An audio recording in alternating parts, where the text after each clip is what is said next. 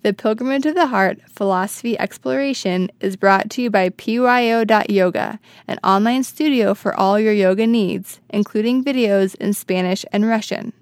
This podcast is also brought to you by Pilgrimage of the Heart Yoga, located in San Diego and serving over 1,000 yogis a week.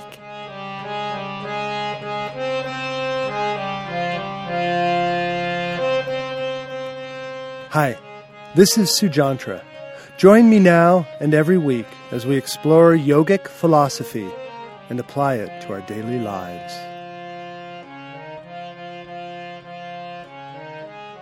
Right now, we're at a point in the story where our first hero, so there's different people in the, in the story who are called up to perform their heroic act, their heroic deed. And the first is this yogi who's um, tired of the world. He goes deep into trance, and he's deep in his trance, doesn't want anything to do with the suffering and the pain of the world. When a celestial being comes down and says, Hey, I need your help. I need you to write uh, this poem. I need you to tell the story of Rama. So, Rama's going to be our main character. And he finally, after a lot of um, cajoling, agrees to do it. And uh, brings Sita, the heroine in the story, into his ashram.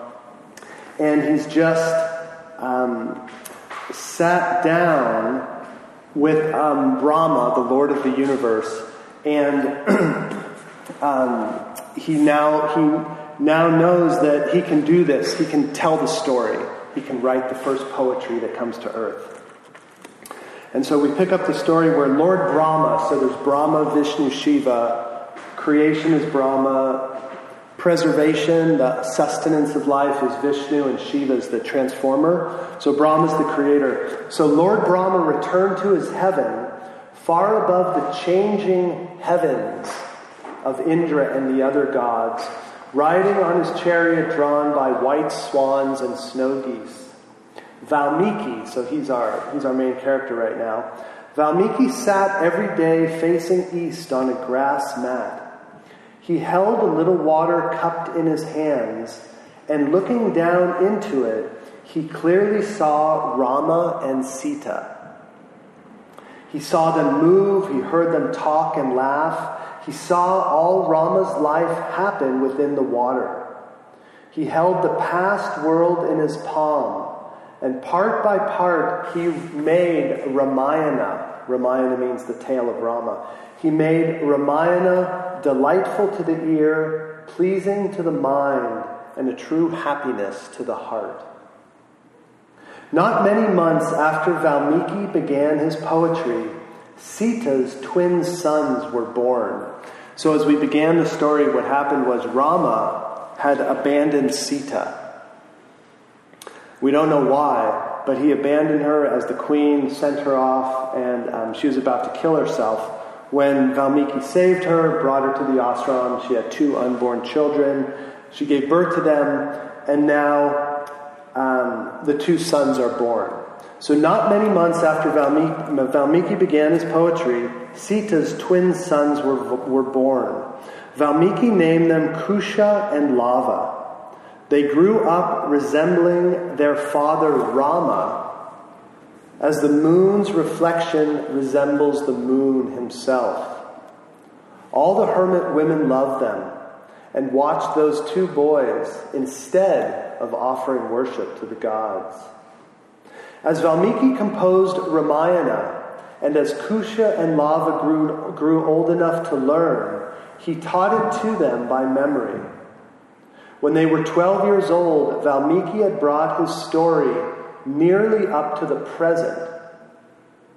And Kusha and Lava knew every foot of it and sang Ramayana to a lute and a drum like Gandharvas, the celestial musicians. That year, King Rama held a years long spiritual celebration in Naimisha forest along the river Gomati. At home, Kusha and Lava rehearsed their song. Deer listened from the wood and birds from the trees. They practiced long, and many forest men came to listen.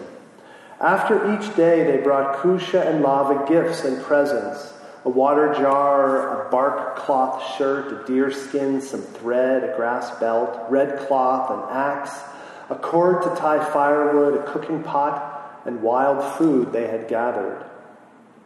Then they all went to Rama's festival. People had come there from all over the world.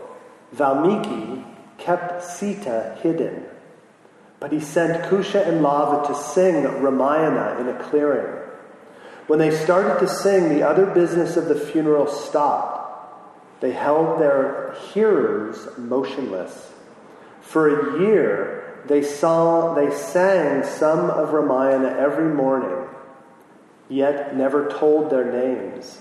Everyone gathered round them. Every day, King Rama came to listen. He looked long at his twin sons he had never seen and wondered who they were and beside Rama stood a golden statue of Sita, for Rama loved her, though he had sent her away. Kusha and Lava began. We sing a song of kingly fame. Oh, listen, oh, listen. So we see that, that Valmiki, the, the guy who was in the, um, under the anthill meditating, he was able to do his task. So Narada, the celestial musician, musician, that came down and said, "I need you to compose this poem." He said, "I don't know how to. I don't know how to write poetry." But he was presented with these challenges, and Narada said, "Just start, just act, and the rest will follow."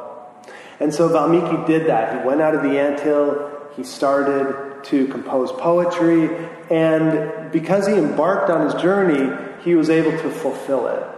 And so that's a big part of each, our, each of our lives is probably deep inside, you have a real sense of what your most heroic or what your most um, deeply held journey could be in life. So life presents each of us with lots of um, options, lots of paths we can walk or avenues we can take. And so, if you meditate on your options, you'll get a feeling of like your highest your highest path or your truest path because we have a lot of options and some are kind of easier or some are more pleasant but really one of the great challenges in life is to choose the the journey that most that most draws you out, that most challenges you, because that's the one that's going to most fulfill you. And so in the Indian philosophy, there's a big distinction between the good and the pleasant. You know, the pleasant is, is pleasurable.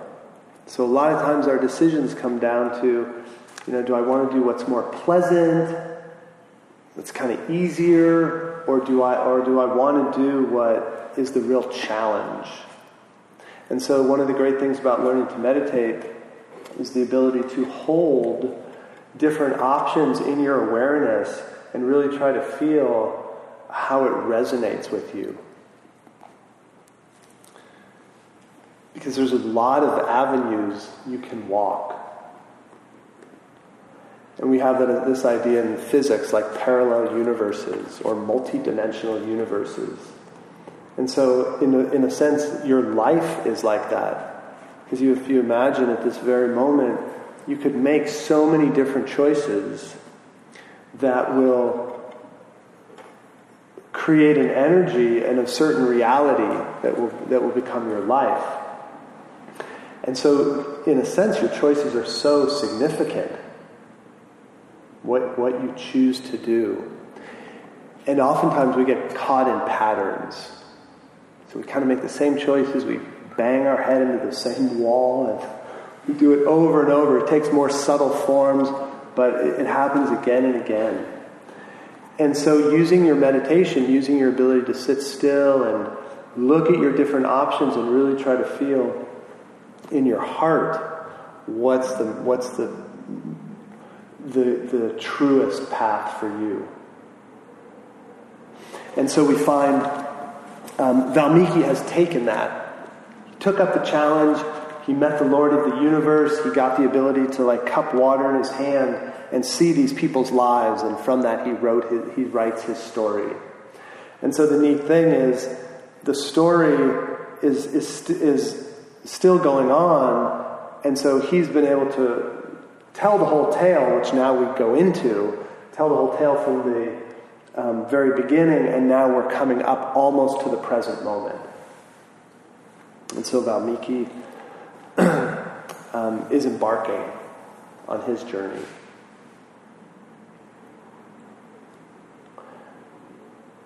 And so, again, I think that ability to, to use your meditation to help you make decisions is really, really huge um, power and ability.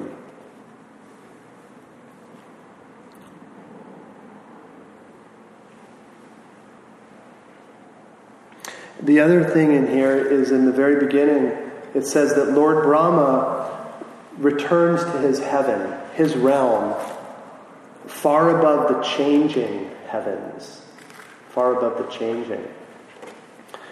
And so, one of the real challenges in, in the spiritual journey and in yoga is how do you get to these higher states of consciousness? So has anyone heard the term samadhi?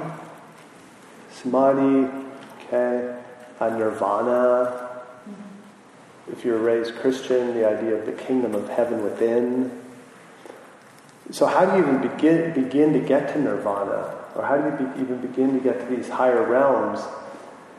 And I think one thing that helps is to start to have a clue of what that realm is like. So if if you're like trying to immerse yourself in the ocean and you're like walking around and your eyes are closed but you're trying to get into the ocean then it really helps to know what it feels like to feel your feet touching water at least you know like you're moving in the right direction and so one of the things to look for in your meditation practice is moving away from the constant change.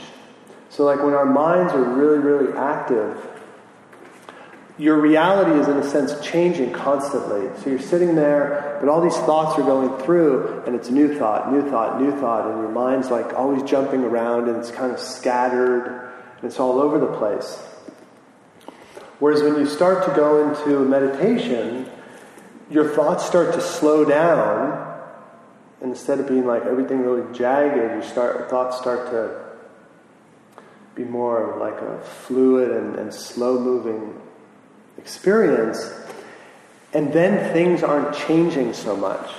You're like rooted into your breathing and you're keeping a constant flow of awareness. And it's, it feels really good to do that. And when that starts to happen, your perception of of time also starts to change. So a lot of times I'm really surprised, and people in the meditation are really surprised, like how quickly time goes, or the fact that a lot of, especially people come, you know, their first couple of experiences, they're, they, have, they can't believe that they just sat for 25 minutes in the meditation. And so, one way to look at that is, is you're kind of moving into a deeper reality where there's not constant change. You, constant, you get into that feeling of peace and, and, and calmness. And if you think of one of the things the Buddha said, he talked about one of the things you have to realize is that everything's in a constant state of flux, state of change. And so you realize that, you realize things are always changing, but then as you go into deeper meditation, you start to get into a place where there's a lot less change, where things are more constant. Even our sense of self can constantly be changing, depending on what thoughts are in our mind. One minute we feel really confident, the next minute we're full of self doubt, then we're confident again, then someone says something nice to us, we feel good about ourselves, and someone says something mean, and it's like constantly changing versus when you go into the med- into deeper meditation or a higher consciousness, you start to get a, a constant feeling about yourself of who you are and what you are. And so you could say you're you're moving beyond the, the you're moving into a more changeless state. And so my teacher, Sri Chinmoy, he described as you go into higher consciousness, he said you start to feel that a sense of completeness. that in our day to day life we're constantly like dissatisfied, or we have all these desires that are unfulfilled. But as you move into higher consciousness, there's not that feeling. There's a feeling of more completeness that you don't need more, th- you don't necessarily need anything else to feel at peace. Whereas when we're just in our kind of day to day consciousness, we're constantly thinking we need something. We need things to be happy or a, a certain experience to be happy. So that's, that's what they're alluding to into this realm of more changelessness. So using that as your own guide. any questions about any of those ideas? Any questions or comments before we move on a little bit?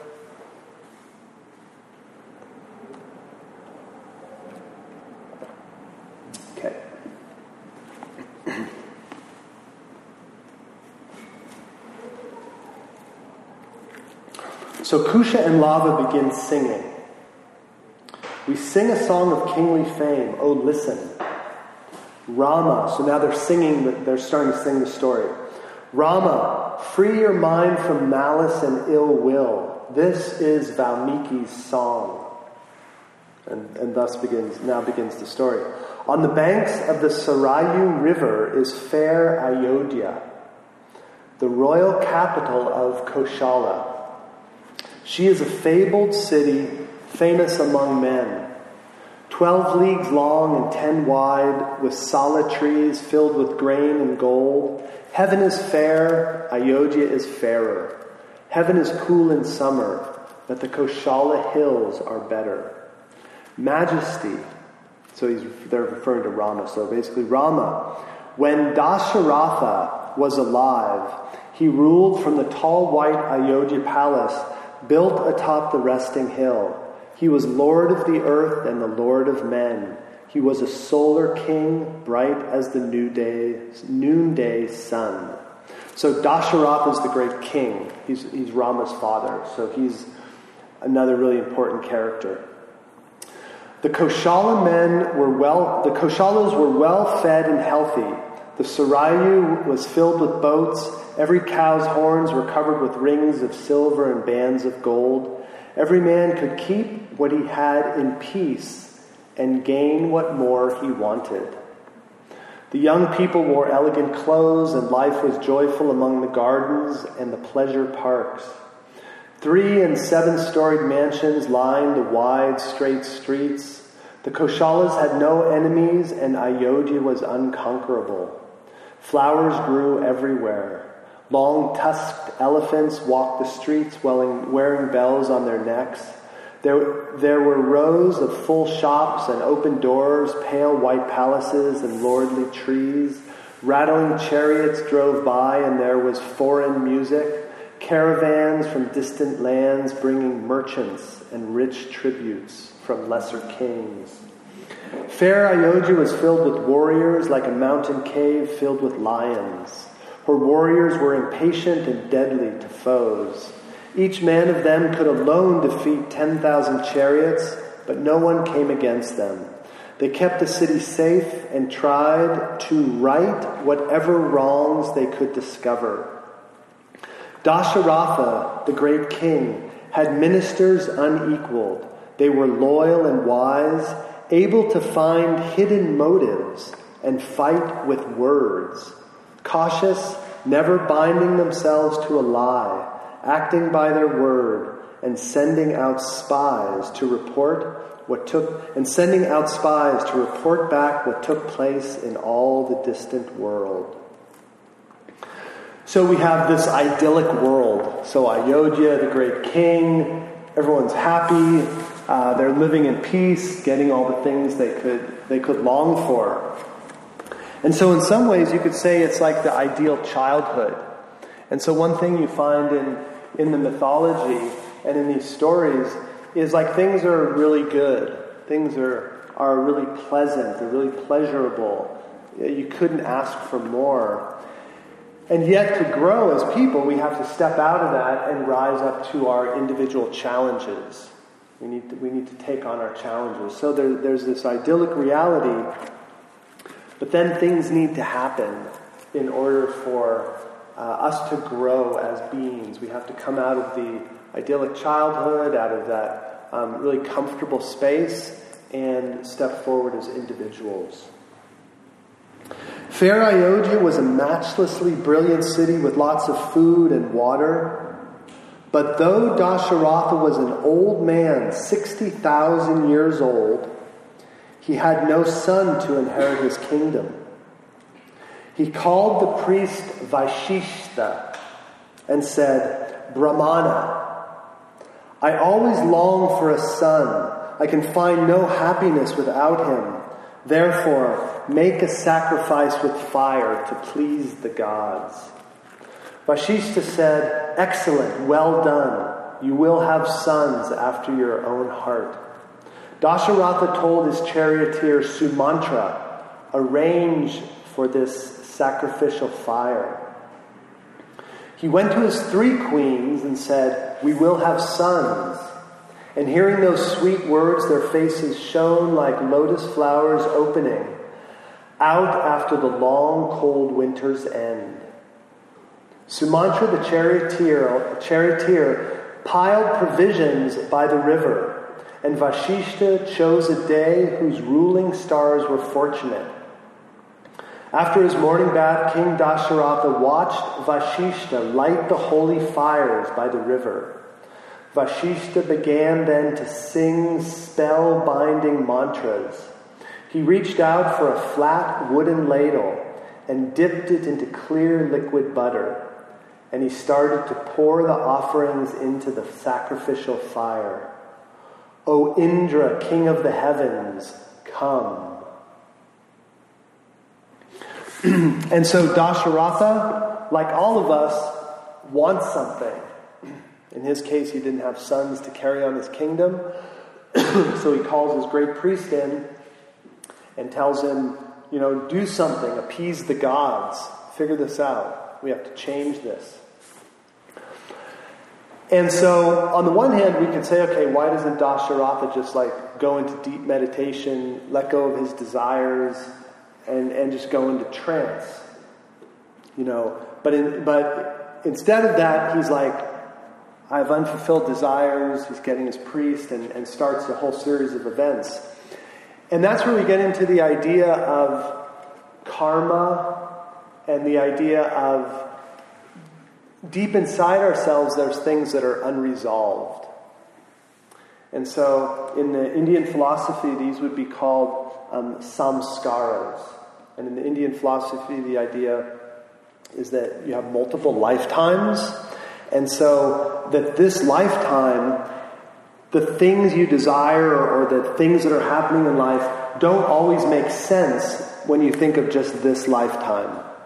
Latent tendencies, things that are unresolved, likes, dislikes, the people you encounter, and so the Indian philosophy says that the journey of life is much longer than one lifetime. And so that there's things from our past that have to be resolved, that have to be worked out.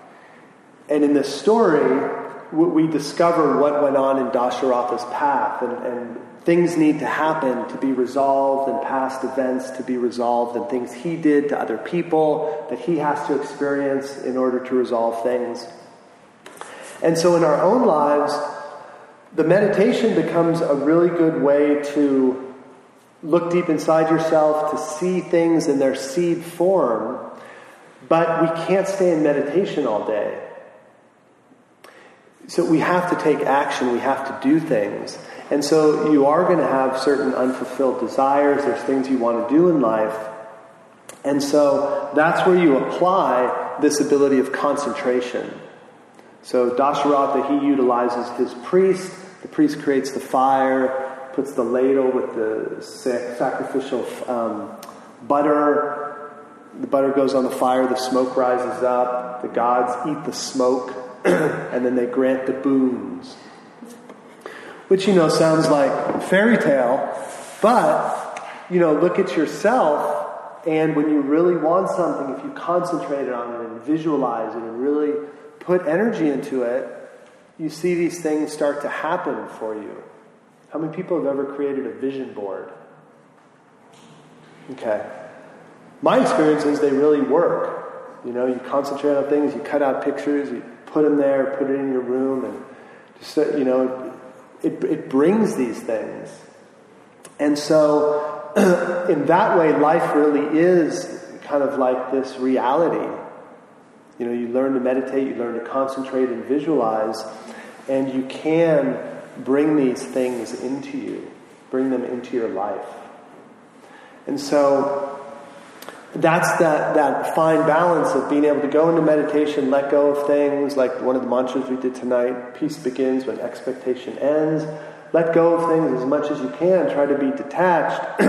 but there are these things that need to be resolved. They're the latent things deep in your consciousness, and things need to happen in life. You need to have certain experiences to, to resolve these things.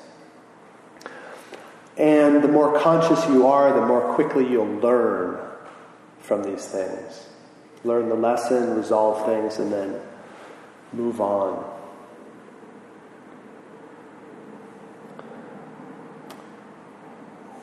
And so I'll just read the, um, the first paragraph of the next line. So, so because it's a little unexpected. So he's the guy on earth in the human realm is pouring the thing into the fire, and he's saying, "Indra, Indra, grant our boons." You know, so the smoke's going up to heaven. And the in heaven above, Indra turned and sighed and hissed like an ang- angry snake. His fine robes were burnt and torn. His face and chest were covered with dried blood. He was angry. He heard Vashishta's call from far away, and it made him still angrier. Indra looked about his heaven. It was a hopeless ruin. so, just like in the Greek mythology, things aren't always great on Mount Olympus. So, too, in, in this realm, we have these different realms of the gods and goddesses, and um, there's trouble up in heaven. okay, so that's going to um, be it for tonight. I, um, I, again, it's the Ramayana, and it's by William Buck. So you can get it online. We sell it here. We might be out of it here. I think we just ordered some new copies. Um, but I strongly suggest getting a copy of the book, maybe catching up. We're only 12 pages into it. And um, yeah, how many pages? right, 430. Enough for a couple lifetimes. right, we've had a couple lifetimes of reading. will be in like the second chapter.